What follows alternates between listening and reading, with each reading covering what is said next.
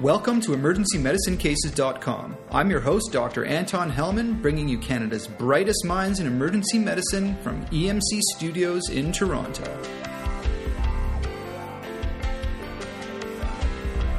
Our experts on this episode number 10 on trauma pitfalls are Dr. Dave MacKinnon and Dr. Mike Brzozowski.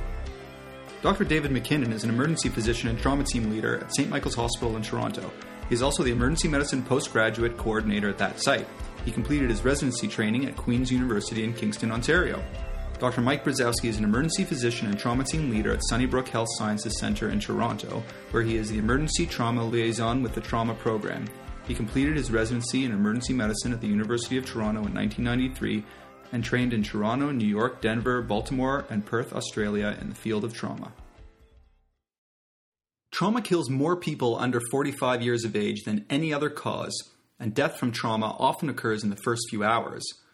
What you do in those first few hours will make a huge impact on your patient's outcomes. Emergency docs in community hospitals provide much of this initial trauma care for the vast majority of trauma patients in Canada.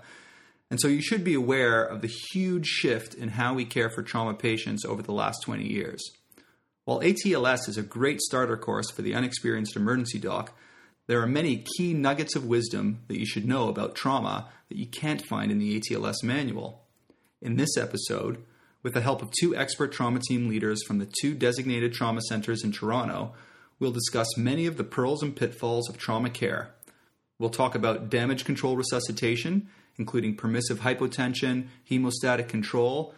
We'll talk about the indications for tranexamic acid, cryoprecipitate, recombinant factor 7A, and PCCs like Octaplex. We'll talk about intubation considerations, the best vascular access options, the limitations of imaging, the value of lab work in trauma, the value of trauma scores, the use of hypertonic saline, therapeutic hypothermia, managing raised ICP, how not to miss penetrating extremity vascular injuries, how best to prepare patients for transfer to a trauma center, the evils of pan scanning, and who needs a chest tube when. So without further ado, I'd like to welcome Dr. Brzozowski and Dr. MacKinnon and jump in with the big case. The cases for this episode have been truncated so that we can spend more time discussing the controversies and pitfalls rather than the details of the case. The first case is out of a 25 year old male belted driver who was racing his car at 3 a.m. on a city street. He lost control and drove into a tree. He presented to the ED in profound shock with obvious major chest and abdominal injury and a GCS of 12. So, first, I would like to talk a little bit about intubation considerations. In episode 8, we covered a ton of airway controversies, but when it comes to managing the airway of the trauma patient in particular, what are some of the considerations that you need to take into account? Anatomically, is there any facial injury, facial fractures? Is he bleeding in the pharynx, which is, makes a really messy airway, I find particularly. It's funny, I find that worse that a facial fracture is bleeding in the airway because to get in there, it's really hard to get a good view. It's often bleeding heavily. You almost can't suction hard enough. So definitely the anatomical factors. With the messy airways, uh, anything with fiber optic technology, it, it's useless. So don't pull the bronchoscope about it when you've yeah. got a vomiting or bloody patient. Uh, yeah. And then uh, the choice of induction agent. Anybody that wants to intubate a trauma patient safely should really be familiar with one of or both of etomidate and ketamine. And I would even argue this patient's hypotensive even in the trauma patient, significant mechanism who's got a normal blood pressure, I still don't want to use propofol or anything else because he's potentially unstable. He's potentially bleeding. So I would make an argument you would still, in those, use etomidate or ketamine. Yeah. Also, I think there's been recently a lot of discussion about ketamine, and five, ten years ago, people were very reluctant to use ketamine, particularly in the face of a potential raised ICP. And I think that's pretty much gone out out the window and that it's over exaggerated that uh, ketamine is going to cause a, a, deleterious effect in these patients. And I think it's pretty much agreed upon that it's now a pretty safe induction agent. So I think from what you've heard in the past, you, you might reconsider using it uh, more frequently these days. I recently spent a year in Australia and, and they use ketamine actually routinely in their burn patients in the in the pre-hospital care setting. So these patients would come in and they're in that sort of hypnotic state from the ketamine, and then and then they wake up. And uh, I never, I didn't see any emergence phenomena. I know it's sort of anecdotal evidence, but I think again that's probably overrated. I- so, so they're already freaking out because they're on fire. They freak out even more with Well, ketamine. they're freaking out because they're I guess it in does pain. Yeah. Good stuff. Actually, I mean, the nice thing about ketamine is it has analgesic properties, as opposed to etomidate, which actually doesn't have any analgesic properties in itself. Keep in mind that for trauma patients, you shouldn't always be going directly to RSI. And in the patient who you anticipate might be a very difficult intubation, you might want to start with a quick look.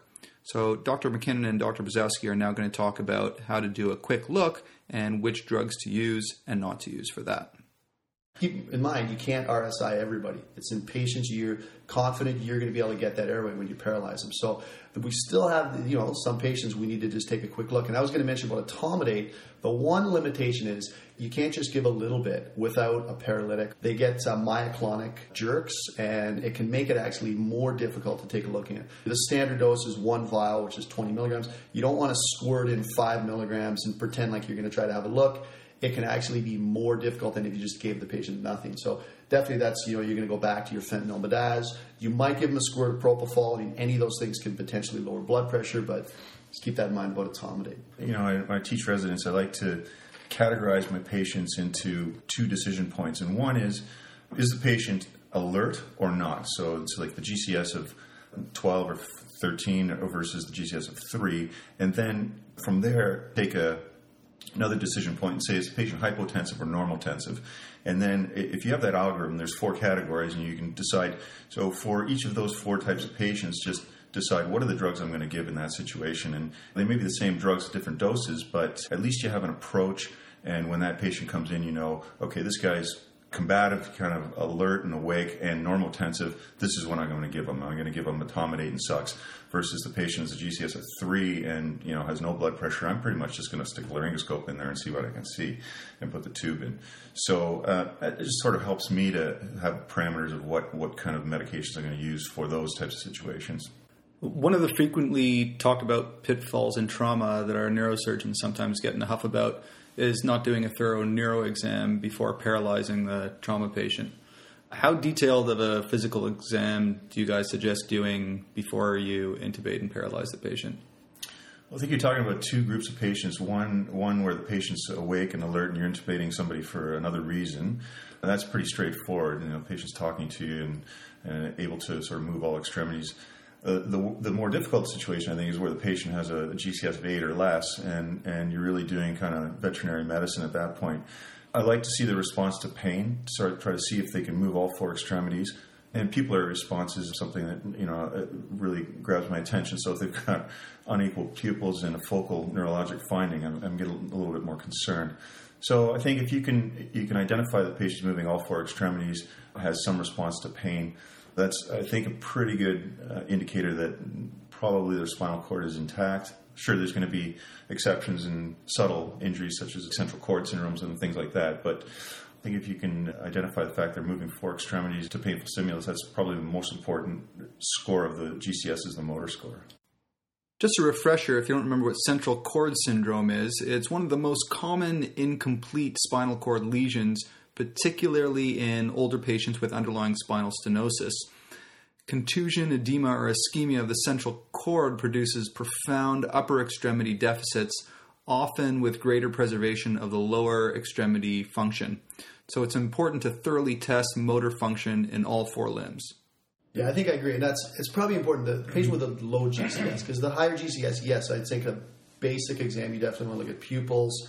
If they're cooperative, grip strength, and plantar flexion, that's probably your basic trauma screening neuro. But you got to remember the semi-conscious patient that you can do a neuro exam, and if they're if they're really intoxicated or again just a really low GCS, you do want to see that they're moving all four because it will change your workup and what you do, and you don't want to sort of intubate and paralyze somebody when you haven't recognized that they're maybe hemiplegic, and often when they're really drunk, you might actually miss that. So give their sternum a really good rub, make sure they're kind of moving all fours relatively equally. Uh, for example, if you have somebody that's hemiplegic after a major trauma, your CT head's normal. You got to go a step further. You probably you got to do a CTA of the neck, look for a vascular injury, blunt vascular injury. So you do have to work that up a little further. So yeah, I'd say Mike's right. Probably in the, in the uh, patients with a decreased GCS, get as good of a neuro exam as you can. For the ongoing neuro exam, so the uh, initial RSI meds you gave are going to wear off pretty quickly.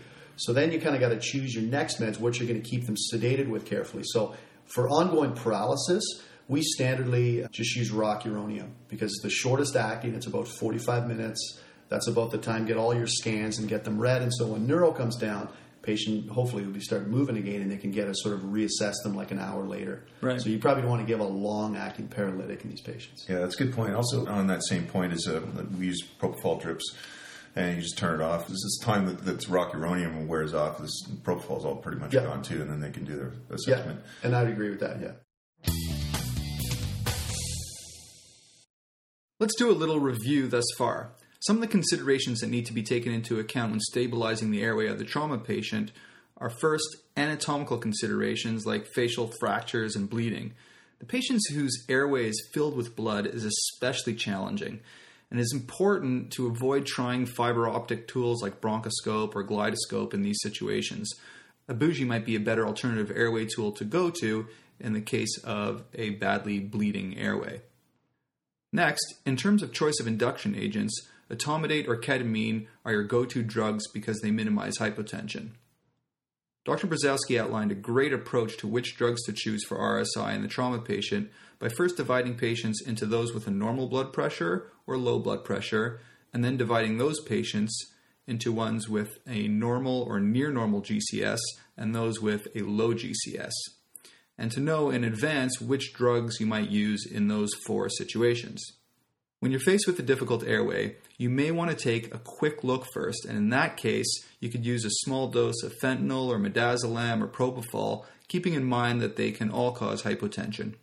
Remember to avoid using small doses of etomidate because you might end up with a patient that has myoclonic jerks and run even into more trouble.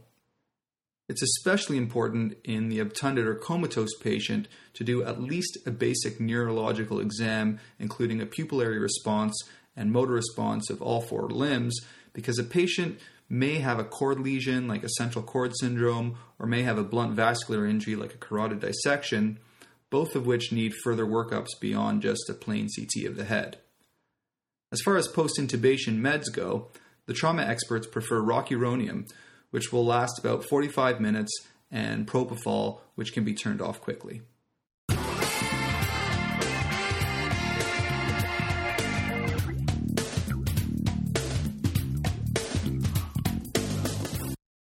Okay, let's talk a little bit about C spine collars. C spine collars have been associated with all kinds of badness, like collar related decubitus ulcers, raised ICP, longer admissions, more time in the ICU, increased rates of pneumonia and delirium. Not only that, but there's good evidence that C spine collars really only provide a small amount of immobilization and that the C spine still does move a lot, even inside the collar, especially if you're going to try and intubate with the collar on, which we don't. That's why we use manual inline mobilization. What could we be doing to minimize potential iatrogenic injury related to C spine collar use?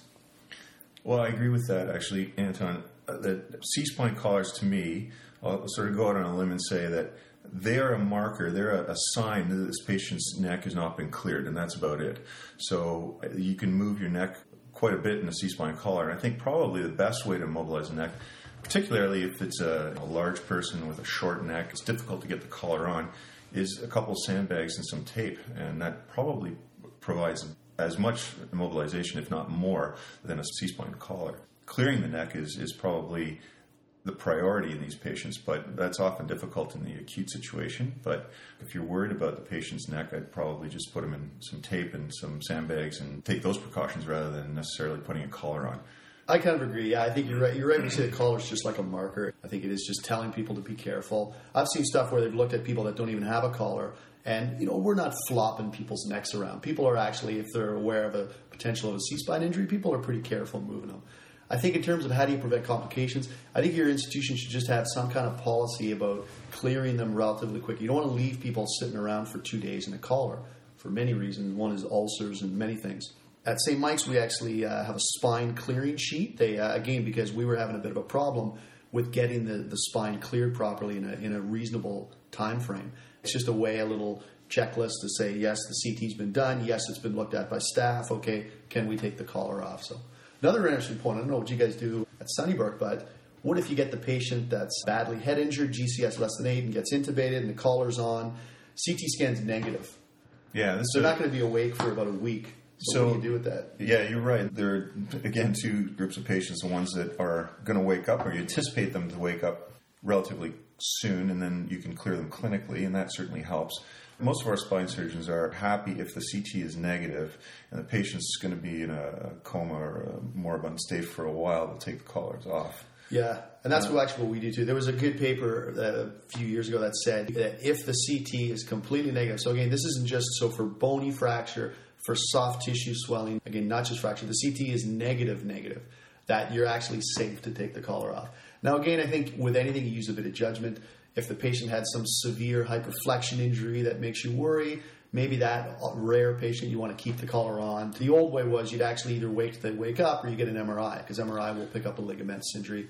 So then it was a really big hassle getting the trauma patient down to the MRI machine, and, and that's why they would sit in these collars for about three days because people thought you had to get an MRI.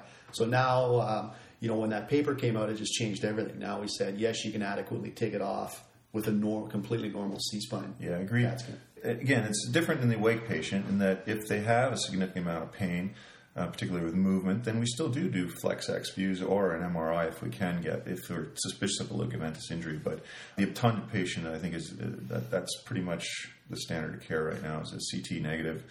They're not going to be moving around any much, uh, very much anyway, So we just take the collar off. Okay, let's move on to vascular access.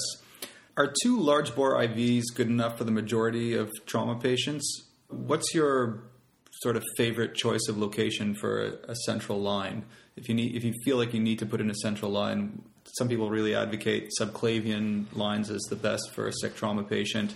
What's your take on that? The answer is are two large bore peripheral IVs adequate? Yes, in the majority of patients, for sure. That's more than adequate. Some people have this myth that a central line somehow better. Well, if you have a, a narrow lumen central catheter, that's actually slower than a peripheral antecubital IV because of the length of it. You know, generally like an 18 gauge is, I believe, your standard central line. If you're going to do a central line for resuscitation in a trauma, you want the cordis, which is the huge large bore. You can infuse fluids and blood products very quickly, which we'll talk about in a bit. Might not be the best thing, but but uh, anyway, if you do need access, you want to put in a cordis. You can always convert it to a triple lumen later by just sliding a triple lumen through. Well, most of our patients are not the shocky, hypotensive non-responders to resuscitation. Uh, that, that's very small percentage of, of our patients, so probably five percent or less. So yeah, I agree that it, you know if you're going to give some fluid, two antecubitals is, is plenty. The other point is just about the number of IVs. Sometimes you see patients come in with like four or five IVs, and and it's really quite redundant. I think more than two, probably three IVs at most. Even if you have a shocky patient, you just can't change the fluids on those three IVs fast enough. So the other two IVs are just redundant. So I think two good IVs, possibly three if you've got a really bad case. I find most of the action in a really sick patient is around the head and neck and chest. So, you know, somebody's intubating the patient, they got a collar on, you can't get an IJ exposure, you're subclavian, you have potentially risk of uh, a pneumothorax.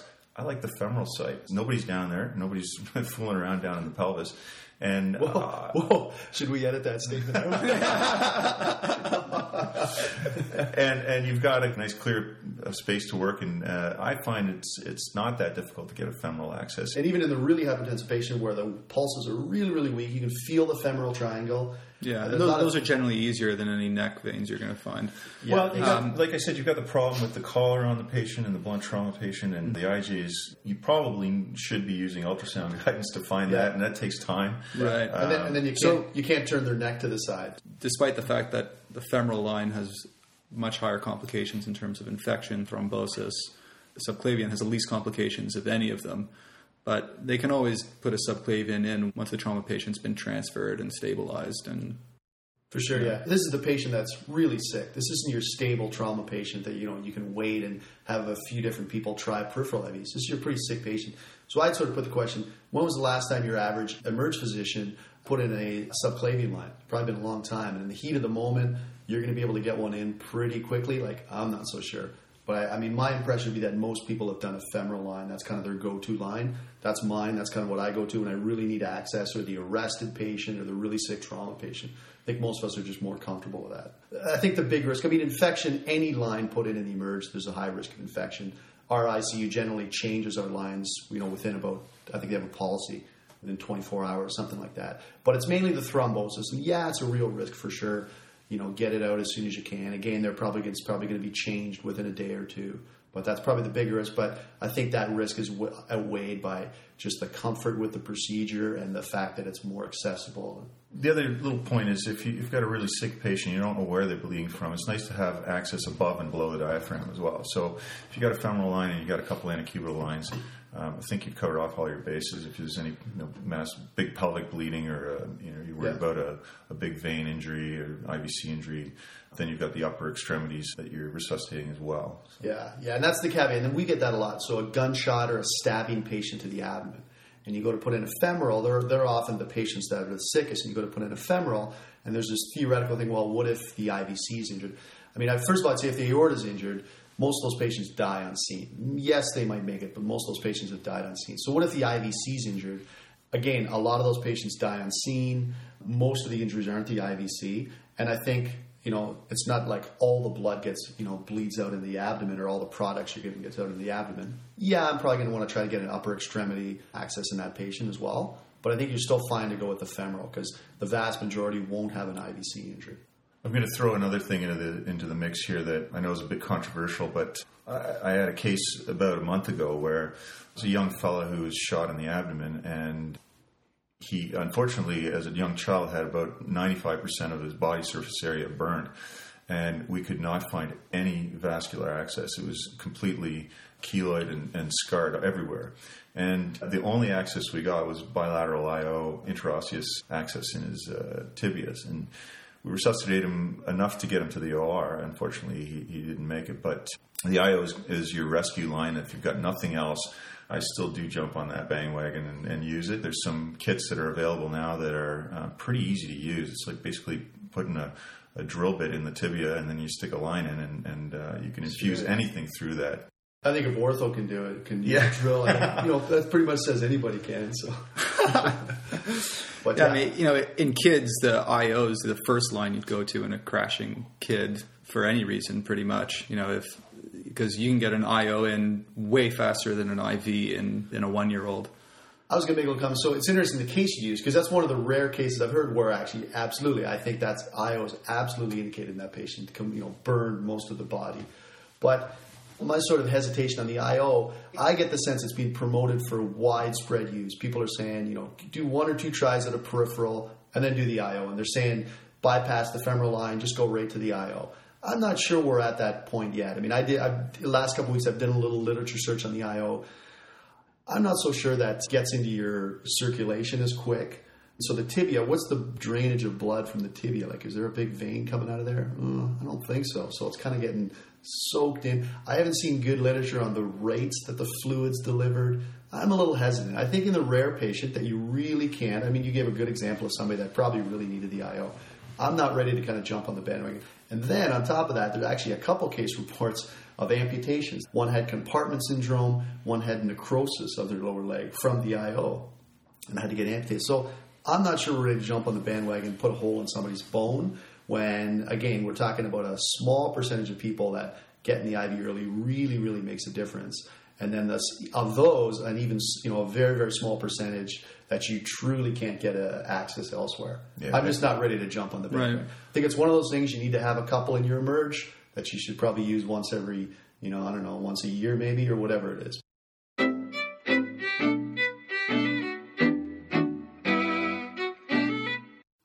In this next section, we're going to talk about damage control resuscitation. That's DCR. There's been a major shift in trauma management in the last 20 years where we used to use large volumes of crystalloid to maintain a normal blood pressure and then get the patient to the OR for definitive repair of all injuries. Now, what they were noticing was that to definitively repair all the injuries, it took a long time in the operating room, and those patients ended up dying because of the lethal triad. This lethal triad is coagulopathy, hypothermia, and acidosis. So, what this concept of damage control resuscitation suggests that we do now is we try and get the patient to the OR just to temporize the bleeding, and then they go to the ICU and try to prevent coagulopathy, hypothermia, and acidosis, get their physiologic parameters back to normal before they go back to the OR for definitive repair. DCR can be divided into five components. First, there's avoiding hypothermia. Second, there's a concept of permissive hypotension, where we aim for a blood pressure lower than normal so that we don't pop the clot, so to speak. Third is the use of blood products over isotonic fluid for volume replacement.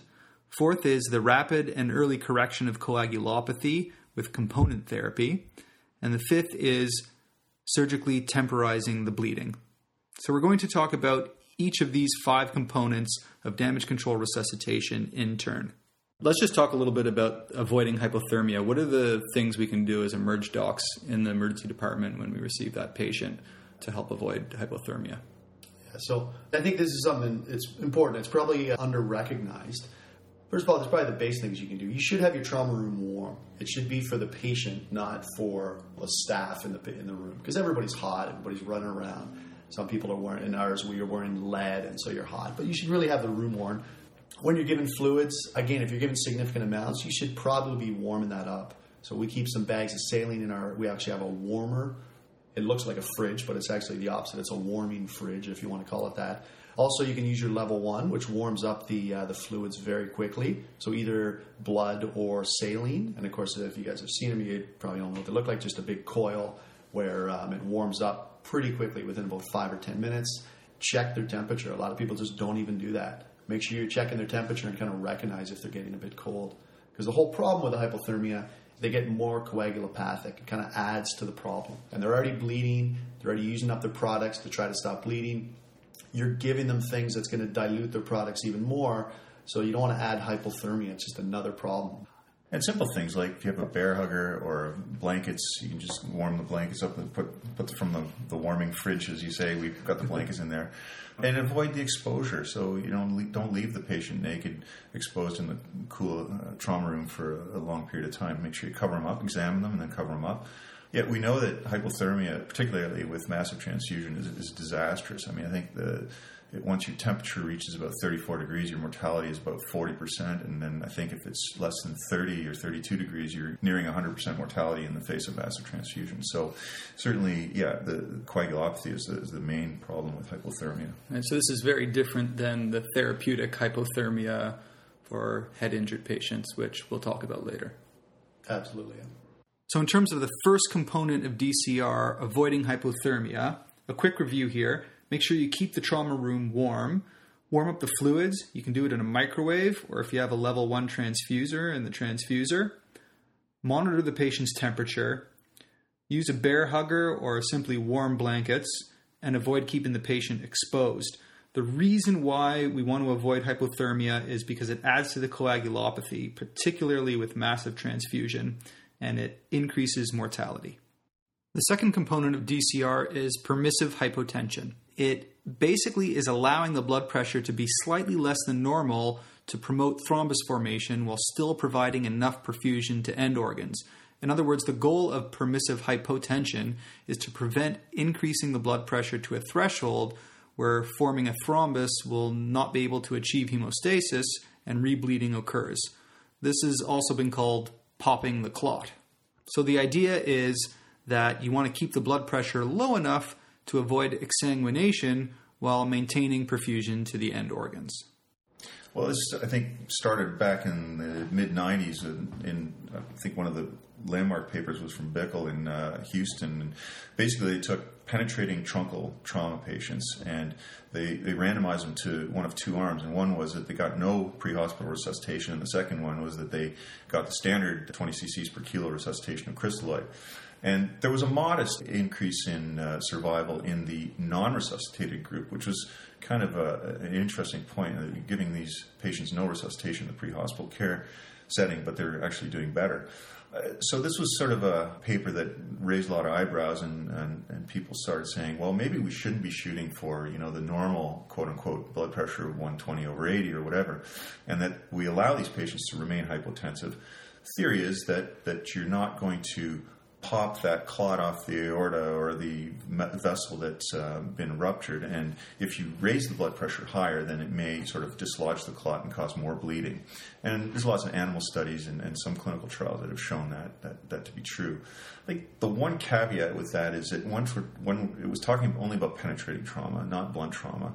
And it also occurred in a, in a center that probably not a lot of us could uh, practice this at home because they had very short ED to OR time. So the patients arrived, they had a trauma surgeon standing by. They're in the OR within, you know, minutes, and they're doing a definitive procedure, and that is stopping the bleeding surgically.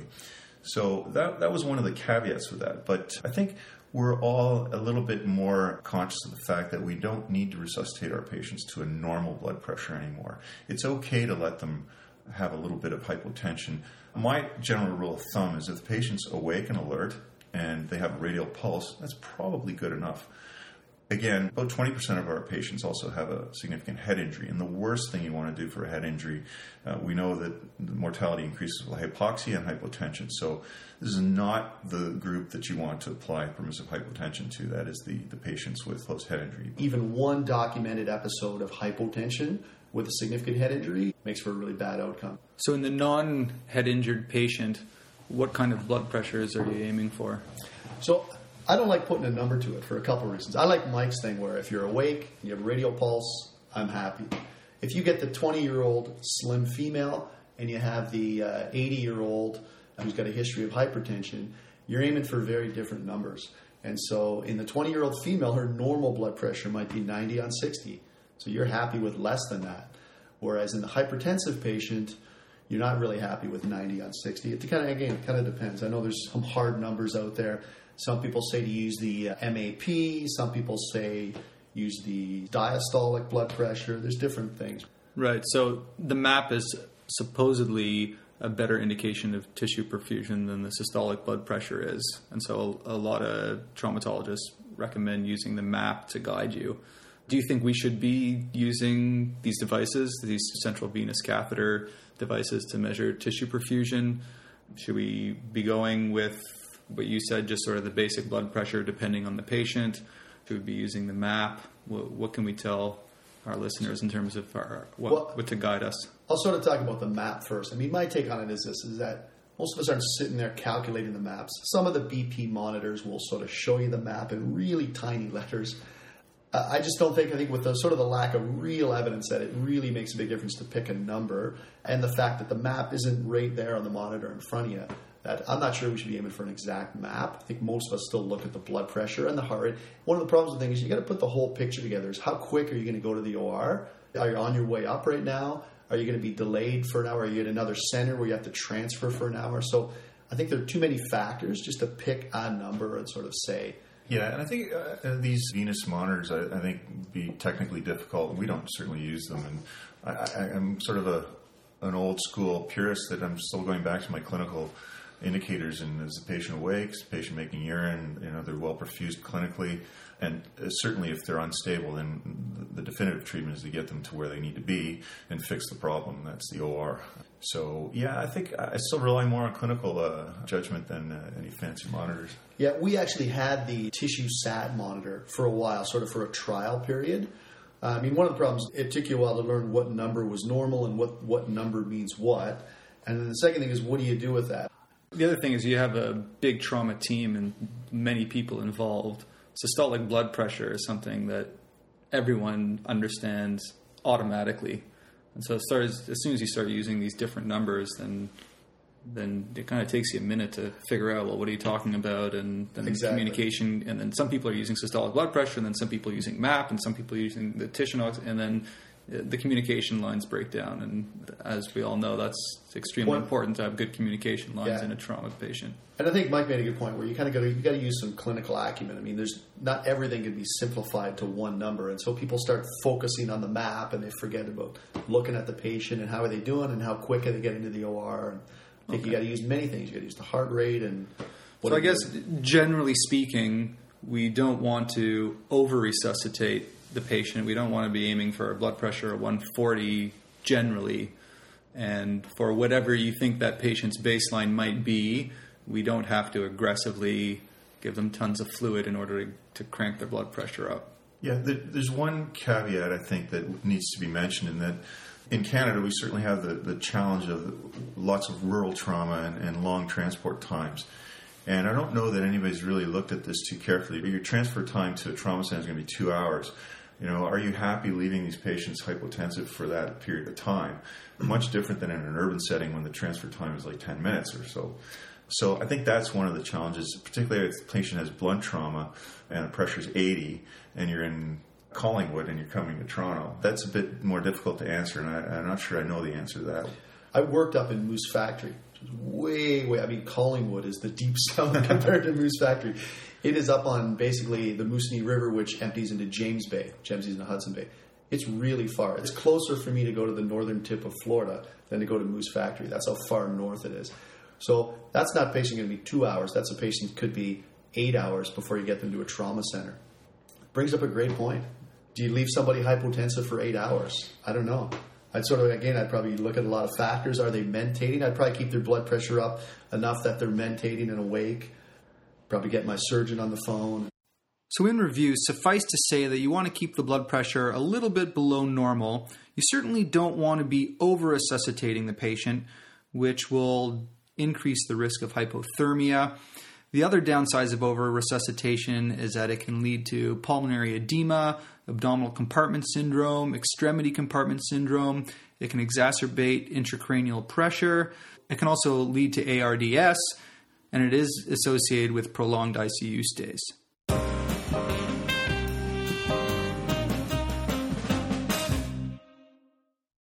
people are starting to understand a little bit more about coagulopathy and trauma. And we used to think it was primarily dilutional, and, and that was the only reason that people got coagulopathic. But there was a, a great study from London, England, where the helicopter service there studied all their trauma patients when they arrived, and they had received minimal fluid, like uh, probably less than a liter of crystalloid. And I think about 40% of them already had a coagulopathy present from their injury. So that's an INR greater than 1.5. So we now know that not only is crystalloid resuscitation causing coagulopathy, but also their injury is actually precipitating some coagulopathy in itself. So we've talked about the first and second components of DCR, that's hypothermia and permissive hypotension. Next, we're going to talk about the use of blood products, and specifically the use of blood products rather than the use of a lot of crystalloid for volume replacement. Traditionally, resuscitation has begun with a couple liters of crystalloid, followed by packed red blood cells, and then followed by FFP after one blood volume is lost. And then what often happened was there was unacceptable coagulation lab profile that came back a few hours later, and then you chased all that down, again, not being proactive about the coagulopathy. So there's a new concept now of a one to one to one ratio of packed red blood cells, FFP, and platelets that you give early on in the resuscitation. So the following discussion is going to be about this one to one to one ratio. I think the most difficult thing for me clinically for these patients is deciding what's the trigger to start the damage control resuscitation. Who are the patients that are going to need this, and how to identify them early on? Because a patient comes in with some moderate hypotension, are we going to start giving them blood products right away, or you know most of them are responders, so you give a liter of fluid and they they stabilize and their bleeding is somewhat minimized, uh, and they don't continue on bleeding, and they probably don't need any blood. But it's the ones that are the obvious hemorrhagic shock, they've got a proximal amputation of their leg, you know they're going to need blood products. Those are probably the ones that the literature suggests, primarily from literature in the military, that are going to need massive transfusion and, and lots of blood products. And those are the ones I think we should maybe hold back a little on the crystalloid and start giving blood products early. But if you look at where the, the, the current literature then comes from, these the military studies, what they're just retrospective looks back at really sick trauma patients, and they looked at the ratio that different people got. in. I mean, the one study that uh, uh, comes to mind was they they divided into three groups. One was kind of if they got five to one or greater. Another one was two to one. Another one was one to one. Well, the problem with that study is, person that got eight to one, they probably got about 16 units of blood and you know maybe two units of FFP. Well, that patient was really sick. Patients got one to one. I don't think anybody was getting 16 units of blood and 16 units of FFP because people haven't really been doing that. So it sort of selects out that the people with the higher ratios probably got a lot more units of blood. And so by definition, they were sicker. So I'd expect their mortality to be higher. So they've sort of converted that into saying, well, that it's because they got more units of blood, that's why they had worse outcomes. And I'm ah, not sure we're ready for that. I think you need a randomized trial, to be honest, for something like this. We don't know whether you can give four units and not, nothing else, and you'll probably find those patients get four units. Whether it's six units, you should start giving one to one. Like we don't really know. I think you probably need. A, this is something really needs a randomized trial. Yeah, that that trial is actually happening, and it's going to start in the new year. Probably, uh, we're one of the centers I think that's going to be involved with the with the U.S. There's a great paper by a, uh, an investigator named Snyder in the Journal of Trauma in February of 09. And he talks about this concept of, without getting too technical about it, but it's an important point, is it's called survivor bias. And essentially, fresh frozen is more difficult to get from your blood bank. So you've got packed cells usually in your trauma bay, and they're readily available right away. So you can start giving red cells right away. But fresh frozen takes about 90 minutes, maybe 60 to 90 minutes for it to thaw and then get into the trauma bay. So, in those studies, if you look at the time that the patients received their blood products, most of them got the red blood cells right up front, like Dave said, and then after about 90 minutes, you'd start giving fresh frozen. And it's the patients that received a lower ratio of fresh frozen to red blood cells died before they could actually get the fresh frozen if somebody survives for five hours, That's they're going to get a lot more FFP, and the ratio is going to be good. Somebody only survives uh, two hours, they probably got 16 units of blood and two units of FFP. So they got that, you know, bad, so-called bad ratio, but it's just because they were going to die anyway. So they died before they could get the good ratio, is the bottom yes. line. And yeah. uh, the ones that are going to live probably lived anyway, and yeah. the ratio was in, inconsequential. Based so all that being said, how many units of red cells do we need to give before we start with FFP? Before we start with platelets? Probably when you're looking around one body volume of blood, so four to eight units of packed red cells. I think that's probably the trigger that I'd start giving fresh frozen or platelets as well. So our protocol is about four units of blood, and then you should start thinking about giving some clotting factors. Yeah, and I think that makes sense. I mean, I think the answer to the question really is probably we don't know yet. We don't know when you should start this. If you do a fast and the belly's full of blood and you've got a pelvic fracture and the patient's still normotensive, I'm still probably giving that patient some blood early on, rather even before they start to crash. There's a whole bunch of things that are controversial about this damage control resuscitation. It's also going to wreak havoc on the blood banks. The universal donor for fresh frozen is is from a patient that is AB positive. Okay, so they don't have any of the antibodies that you'd be concerned about when you're transfusing somebody with fresh frozen. So it's the opposite of, of red cells. It's the O negative is the universal donor for fresh frozen. It's AB positive. The problem with that is that, first of all, about 4% of the population is AB positive, so getting those donors is going to be difficult. Uh, on top of that, about 40% of the donors are males. And the problem with female donors is that they have these HLA antibodies and that are predispose patients to TRALI or, or transfusion related lung injury. So you've got a really select population of AB positive donors, if we started giving damage control resuscitate to everybody, you'd probably tax the blood banks on this fresh frozen supply pretty quickly. Yeah. What do you think? I've, I've heard people talk about back going back to good old whole blood. Yeah, yeah, that's uh, I mean, that's got everything in it. It's got your exact mix. It's coming around again, and yeah. I think that there's some studies in the military again that are looking yeah. at that. I'm told it's really difficult to store that that and the half life is a lot shorter. That's part of the reason I think that they separate the products when you donate it. Plus, you give a unit of blood, you can actually then help many people. Like somebody just needs platelets, maybe at some point we'll go back to whole blood. Yeah. Again, know. what's uh, old is new again, huh? That's right. So we've come to the last component of damage control resuscitation, and that is surgically temporizing the bleeding. So we've talked about avoiding hypothermia, permissive hypotension, the use of blood products over crystalloid for volume replacement, and the rapid and early correction of coagulopathy with component therapy. So here goes Dr. MacKinnon talking about surgically temporizing the bleeding. Our surgeons have really kind of gotten on board with you get, let's say, our first case where a really injured patient, young person, uh, is really hypotensive, multiple sites of bleeding, and get him to the OR quick. Basically, you want to stop the bleeding. What they've really gotten away from is spending a long time in the OR. ORs aren't good for the patient's coagulopathic state, and so what they do is that you just they do a trauma laparotomy, open up, and you just pack all four quadrants, examine everything. They don't sit and fiddle around and fix the liver, fix the spleen, necessarily even do the splenectomy. Just pack and then go to the ICU and let the patient's uh, coagulopathy recover. Well, I met you at the blood bank. We were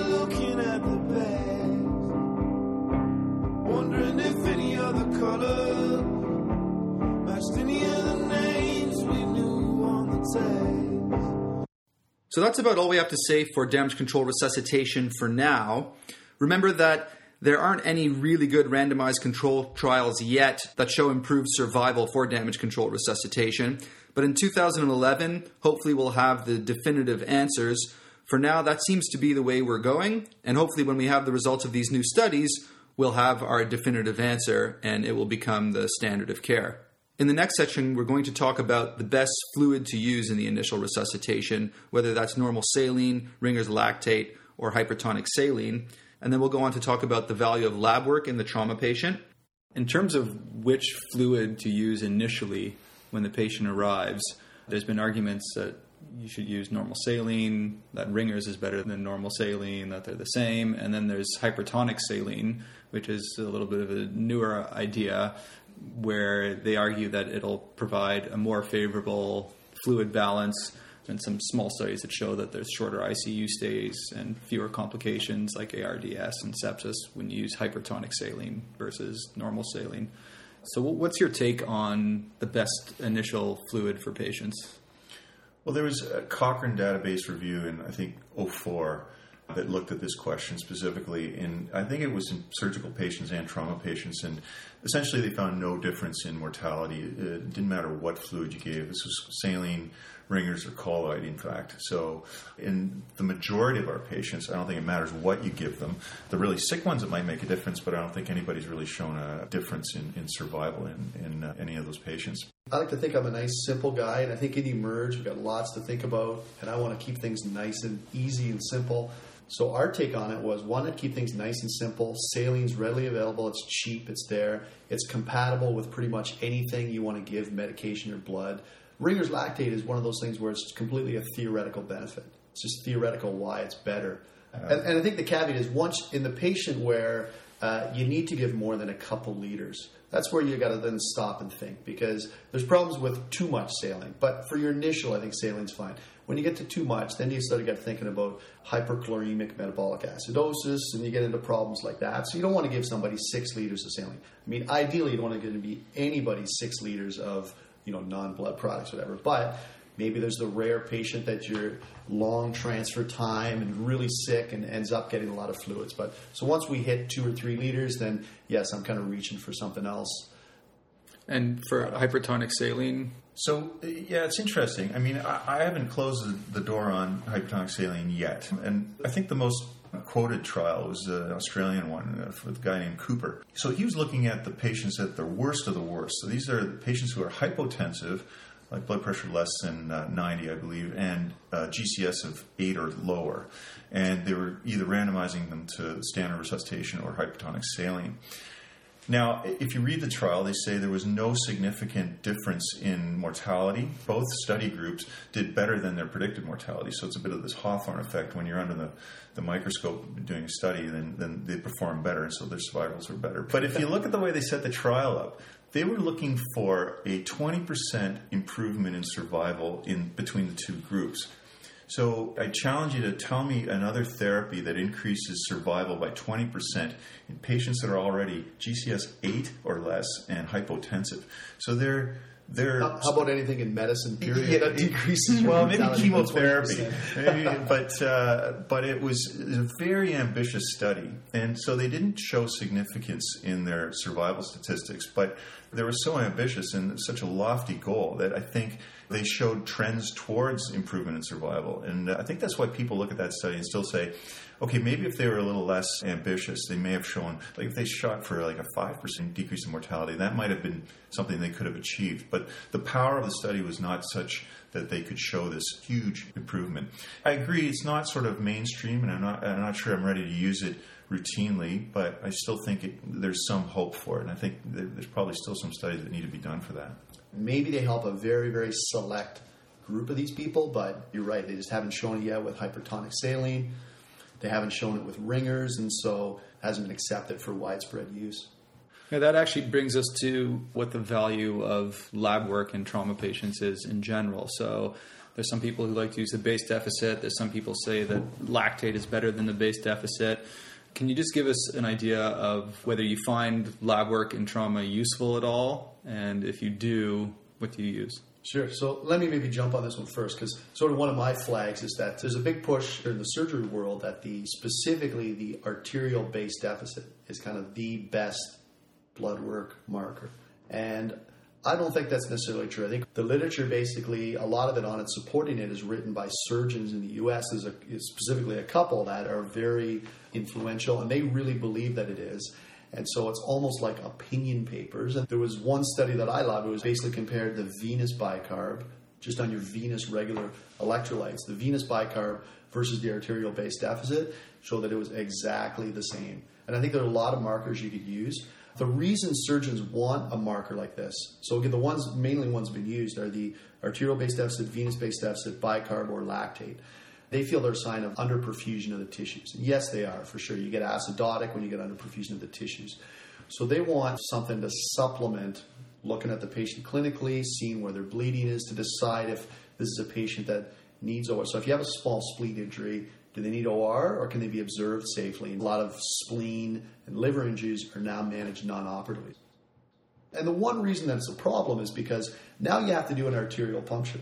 If you really want the arterial base deficit, and that's sort of the one thing, I mean, it's going to delay you a few minutes in the trauma room. And is it worth it when you can just get the venous bicarb or do a venous blood gas with your regular blood work? And you've got, to me, it's the exact same equivalent number. I don't rely on any of those parameters very much so in the trauma bag. The only thing you want to get is the creatinine so you know if you can give the patient contrast or not in the CT scan. Well, but but you're even going to even if they are in renal failure, you're still going to give it. You do. Yeah. I mean, well, your protocol, yeah. we just give the contrast. Correct. I mean, right. and deal with it after. Yeah. The risk of contrast-induced nephropathy is really low, even in patients with a high creatinine. And so we our standard is to give it. We actually don't wait for it. The techs are always asking, "What's, the, what's the creatinine?" We just kind of we've we've now trained and we just override it. Fair so, enough. Yeah. It isn't nearly fast enough for you. It isn't nearly fast enough for you. It's what I was afraid of. I stumbled into view. Okay, let's go on to our second case. This is a case of a 40 year old emergency doctor who's a marathon runner as well, who fell asleep at the wheel while driving home on the highway after an overnight shift. He rear ended a tractor trailer. He comes in complaining of belly pain with perfectly normal vital signs and a GCS of 15. One common pitfall in trauma patients is the failure to recognize early shock. Which patients do we need to have our radar out for when it comes to occult shock? What are some of the clues that the patient could be in occult shock? I mean, I think we're all going to look at the vital signs. That's going to, which who's going to tell you is he in shock or is he not in shock. But so the person that comes in with normal vital signs, I think a big thing probably we all look at is what was the mechanism. Do you have a mechanism that he could have a significant injury? And if he does, then I'm worried about. I worry that he's bleeding. You know, you could call it occult shock, like he's going to become hypotensive soon. But I would just say I'm worried that he's bleeding, that we're going to need to do something. I mean, our trauma director is always saying he considers any trauma patient unstable until you've proven that they're stable. So until, until you've worked, done the workup and done any imaging you need, and then you can say, okay, I've got all these studies. This is, these are his injuries. Now I'm happy. But until then, you just got to presume that anybody with a significant mechanism is or may be bleeding, and you want to find that out soon. That's great. So every patient is unstable until proven otherwise. Until prove that they are. And every patient has every injury you can think of until proven otherwise. So, Dave, you've hit on the history. I'll go to the trauma physical, and, and it has to do sort of more with physical exam and in investigations. But by and large, hemorrhagic shock is caused by one of four things. The blood is either in the chest, it's in the abdomen, it's in the retroperitoneal space, most often caused by a, a pelvic fracture, or it's on the floor, meaning uh, it's bleeding into an extremity or out of an extremity, or there's a laceration, or the blood's on the floor. So you can easily eliminate those areas or, or rule in those areas of hemorrhage by a chest x ray, a fast examination, and a pelvis x ray, and then just looking at the patient. So I think if you see blood in any of those areas, you see a big hemothorax or a positive fast, then you've got the potential of blood loss and can anticipate the patient may be going into shock. I think the other thing to remember is that I don't like using categorizations of shock, but if you if you do look at the ATLS, classification shock, you, you only start to become hypotensive after you've lost 30% of your blood volume. So you're down a liter and a half of blood, and then you start to get a dip in your blood pressure. So that if that's the first time you see a, a, change in your vital signs, it's almost too late at that point. So again, a high index of suspicion from your mechanism and, and those looking at those four areas of common blood loss, I think are your useful indicators. Okay, and the patients in particular. I mean, this patient's a marathon runner healthy young guy whose resting heart rate is probably about 50, and if he comes in and his heart rate is 70, then that's um, you know, a relative tachycardia. What are some of the other patients we really need to look out for in terms of interpreting their vital signs? We all sort of focus on blood pressure, but we got to keep in mind it's age age dependent. So the elderly patient, you expect them to be they're probably walking around. Most of them, when we see it for other reasons in the ED, they're hypertensive or they have relatively high blood pressure. So their pressure of 110 on 70 might be really low for them. So that's again why you want to work them up really look at the mechanism, do your physical. As Mike said, you want to get your chest, pelvis, and x-ray and fast pretty quickly. That'll give you a pretty good idea whether you should kind of worry about them a little more. Yeah, and don't forget about uh, patients on medications too. So you guys on atenolol, a beta blocker, and they're not going to respond in the same fashion that, that somebody who's not beta blocked is going to get a, a tachycardia with the hypotension. So think, yeah, the good point. The elderly patients, I think, are particularly worrisome, and they have very abnormal vital signs at the best of times, and uh, so normal vital signs may be a, a harbinger of things to bad things to come. Yeah, you could probably extend from medications to drugs. So, a patient comes in on cocaine, maybe they're going to be tachycardic hypertensive. They're going to maybe keep their blood pressure up a little bit. So, the big pitfall here is assuming that a normal heart rate and blood pressure excludes hemorrhagic shock. There have been a few recent studies that showed that heart rate was neither sensitive nor specific for identifying patients with hypotension. Elderly patients are a whole different kettle of fish as far as interpreting vital signs and trauma goes. They're often on multiple medications and they may mount a deceptive response to hemorrhage, partly because their baseline heart rate and blood pressure might be very different. Let's say the patient comes in with a low blood pressure, you give them some fluid, and their blood pressure normalizes. Don't assume that the bleeding has stopped. The patient with significant ongoing hemorrhage may show an alternating pattern of normotension and hypotension. They call this a sort of sawtooth pattern. You might be lulled into believing that the response to volume resuscitation with elevation of the blood pressure represents the bleeding being stopped this so-called sawtooth pattern of alternating normotension and hypotension often reflects transient response to ongoing or intermittent fluid resuscitation.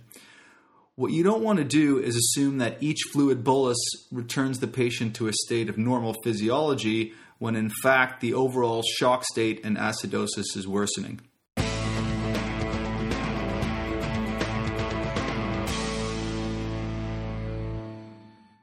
Next, we're going to talk about a couple of the trauma scores like the ABC score and the TASH score. In terms of predicting which trauma patients are going to get really sick, there's a couple of trauma scores like the ABC score, which stands for Assessment of Blood Consumption Score, and there's the TASH score, which stands for Trauma Associated Severe Hemorrhagic Score. They're supposed to help us predict which patients will require massive transfusion and which patients will really get very sick. Do you find these scores useful at all? I don't use those two that uh, you mentioned. I think there are other ones out there.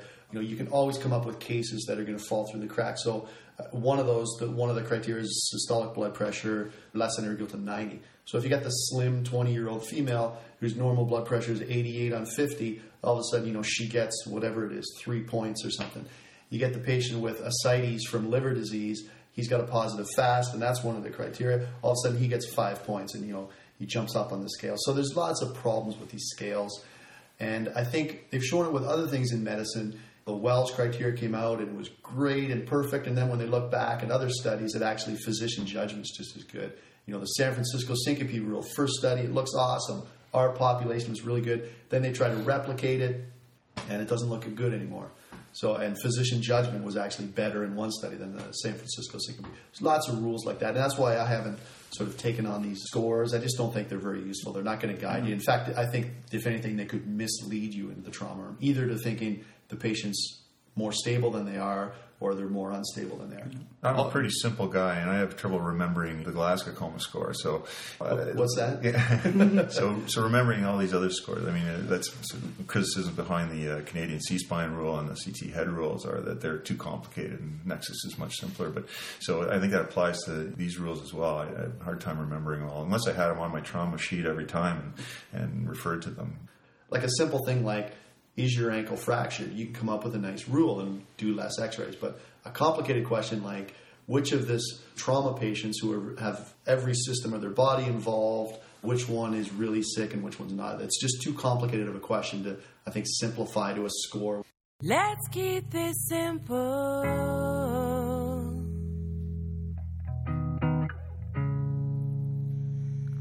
In the patients whose blood pressures bottom out and they aren't really responding to blood products and crystalloid at high infusion rates with good lines, is there any role for phenylephrine to maintain the blood pressure in order to temporize the patient before they get to the OR?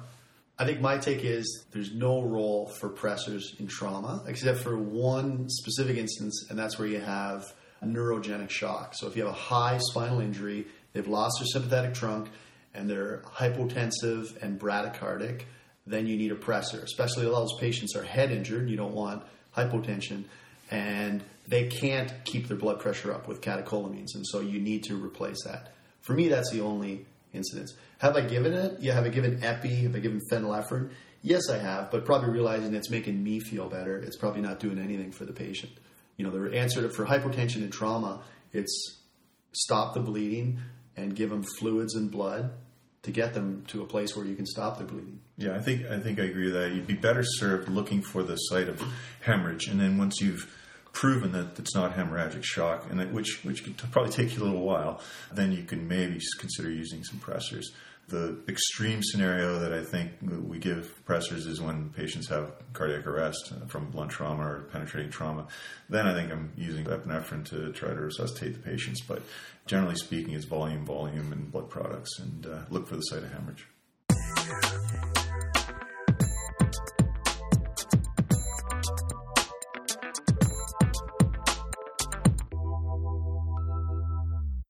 There's recently been quite a lot of hype around the use of hemostatic drugs in trauma, like recombinant factor 7, prothrombin complex concentrates like Octaplex, and tranexamic acid.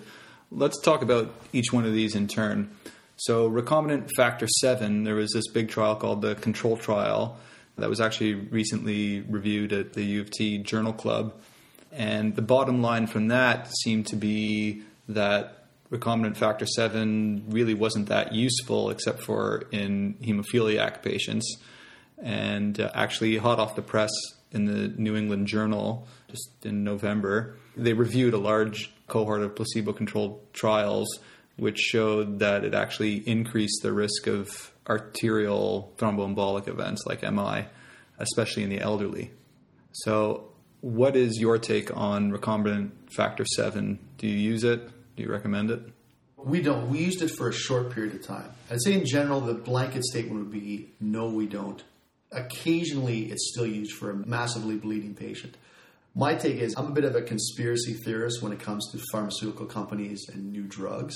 And so, to me, this Control 2 trial, it's just basically the same story come in full circle with many other drugs or interventions that we've done that cost money and that somebody's making money off of. So Nesiritide for CHF. With factor 7A, the early trials, small studies, it looks really good. It seems to stop the bleeding. They don't recognize the complications because we don't have enough patients yet. They haven't hasn't been put into widespread use. So in the early trials, the rate of thrombotic events is low because they have low numbers.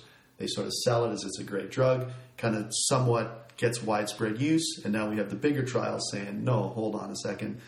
Yeah, we, we did use it for a while as well when it was sort of hot off the press as well. I think it's well recognized that you know tissue factor exposure is one of the things that triggers this, and patients that are elderly with atherosclerotic disease and septic patients as well probably relative contraindication for giving it, and that's borne out by the fact that there were more complications in those patients.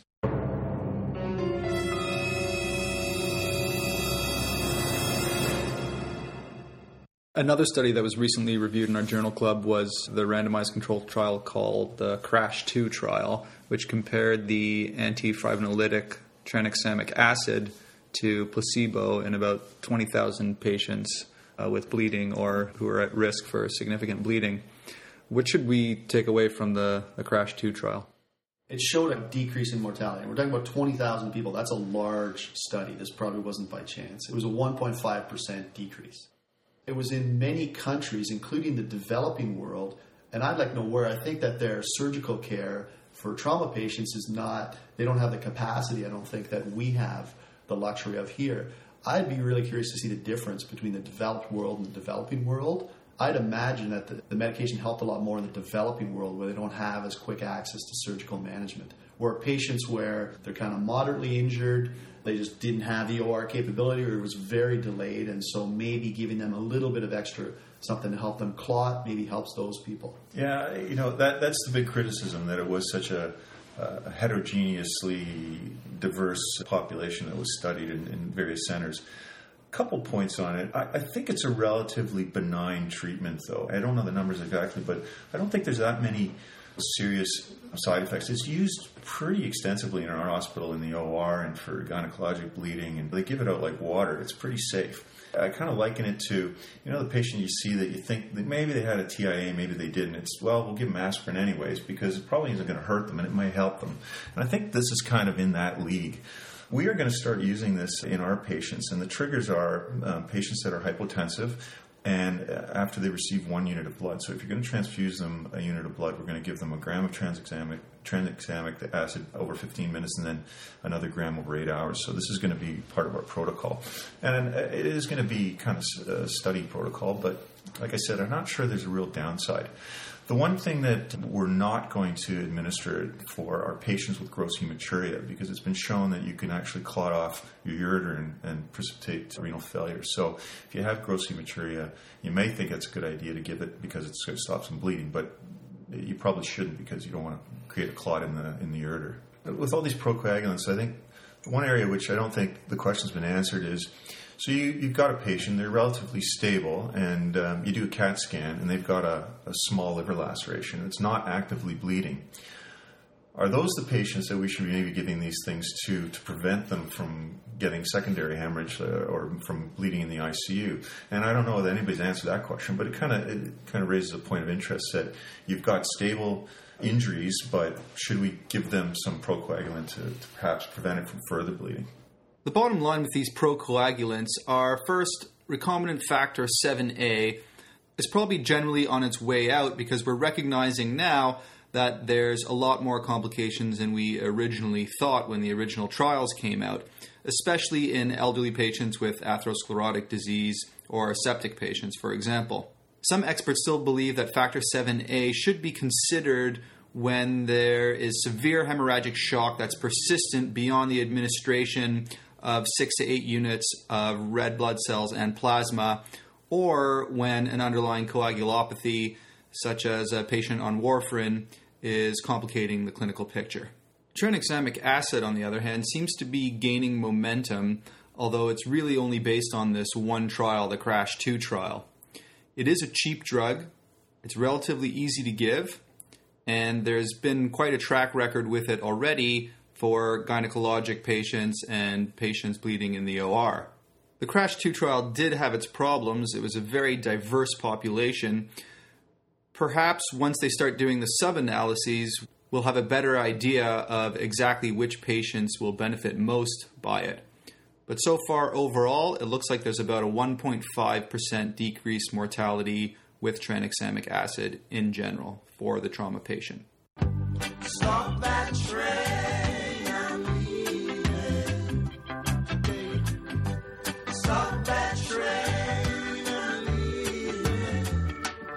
Let's say you have a 70 year old man who's got a history of AFib, who's on warfarin. He slips on the sidewalk, smashes his head, and comes in altered. You know, normally we have to wait a few hours for the FFP to thaw. You know, sometimes the patient's in triage for a while. There's a delay, and then by the time that you even start reversing the INR, it's kind of too late in a way that's when this drug Octaplex came along, and some of the neurosurgeons are using this medication. They recommend that the emergency doctors use it early on to try and rapidly reverse the INR. And it has shown to be able to rapidly reverse the INR. Like within an hour, the INR is completely reversed.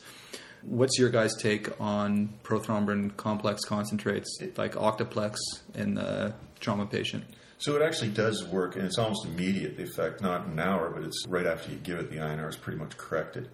The indications that we have are that the INR is greater than 1.5, and the patient has significant bleeding or hemorrhage. And you give it with some vitamin K. I believe you get 10 milligrams of vitamin K plus the Octaplex. Okay. So you're actually waiting for the INR to come back because that's that's also a delay. You know, the, the patient's triaged, they get examined, you order a CT head, you order your INR, comes back 90 minutes later. No, it comes back hemolyzed. You got to. yeah, exactly. And then you know, and then and then that's going to trigger what you do.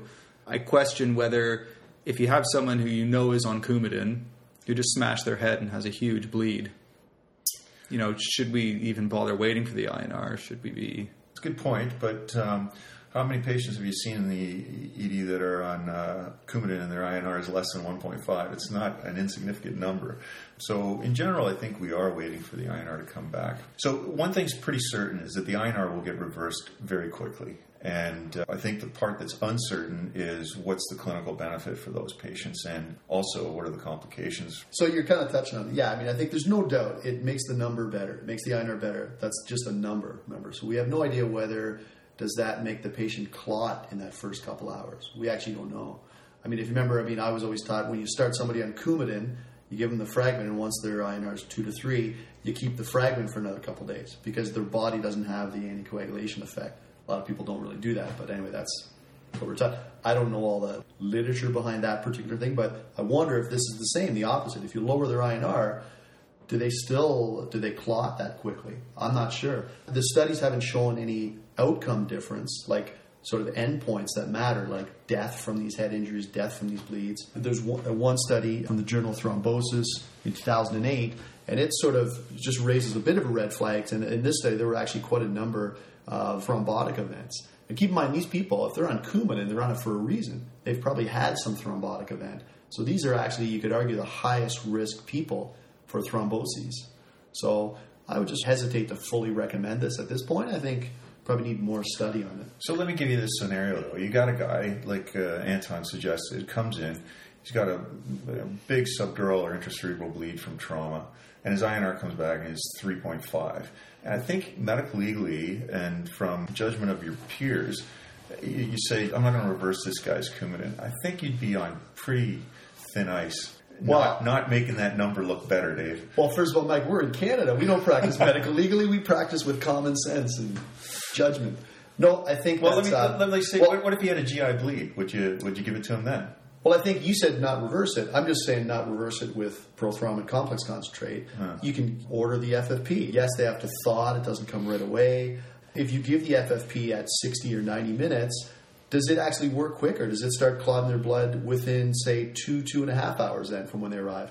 Maybe the prothrombin complex, maybe even though you made their INR better, the sort of effects of it aren't for six hours. Like I'm just saying, we don't know that yet. I don't think we have the numbers since they haven't shown any difference in outcomes. Right. So you're waiting. You're waiting know. for the randomized control trial that shows hard outcomes. Yeah, no, after saying all that, if I have a GI bleed and the INR is 3, whatever, they're on Coumadin, I will reverse it. It kind of depends, I guess, if the FFP is ready. If not, and I'm just just getting the INR or whatever, yeah, well, I you know I will. I have given this before. I'm not saying I absolutely don't use it, but I guess just with some hesitancy, not sure whether I'm really doing the right thing or not. I think it just brings up the point that any patient on Coumadin that has a head injury, really, we should be acting quickly.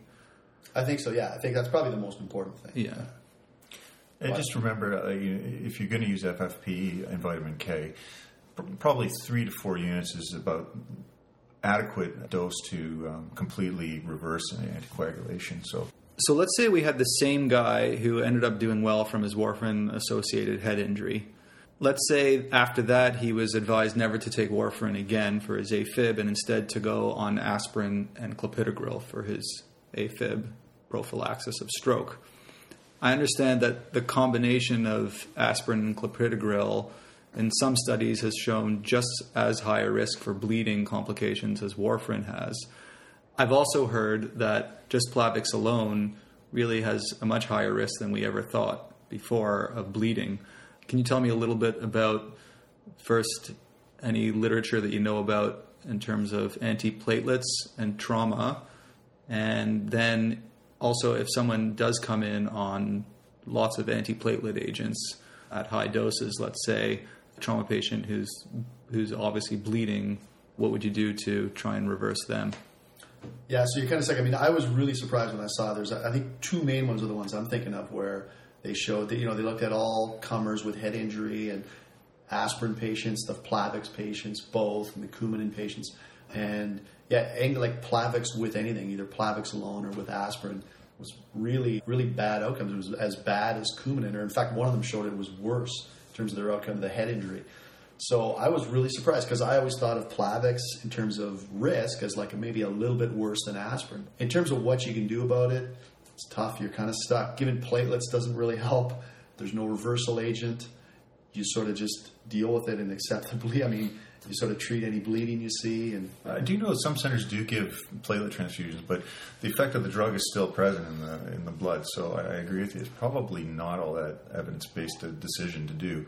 the bottom line, what I take from those studies is we should just sort of respect the injury of the patient on Coumadin, whether it's head injury or any other, you know, Yeah. any other kind of trauma. Just really respect that Plavix a lot more because I certainly do now. Mm-hmm. Yeah, especially if they're on the combination. And there's really very few indications now for a combination of aspirin and clopidogrel. You know, post stent, that's about it. I mean, and I see lots of patients coming into the emergency departments with all kinds of bleeding. they've had either TIA or stroke. They can't take Coumadin for whatever reason. They've had some previous head bleed or whatever. They've failed Plavix. They were on Plavix, was was considered a little step up from aspirin, and then they come out with another TIA, and people are stuck. Yeah. can't put them on Coumadin. I got to do something. Add in aspirin. So one of my favorite quotes is, "Don't just do something. Stand there." So sometimes you just got to bite and just keep them on Plavix. Don't add in the aspirin. When it comes to big bad bleeds in patients who are on antiplatelets like aspirin, clopidogrel, or Aggrenox, there are some experts who recommend reversing the platelet dysfunction with DDAVP and six units of platelets. That's the end of part one of this trauma episode. Please go on to part two, where we'll talk about the pearls and pitfalls of trauma from head to toe.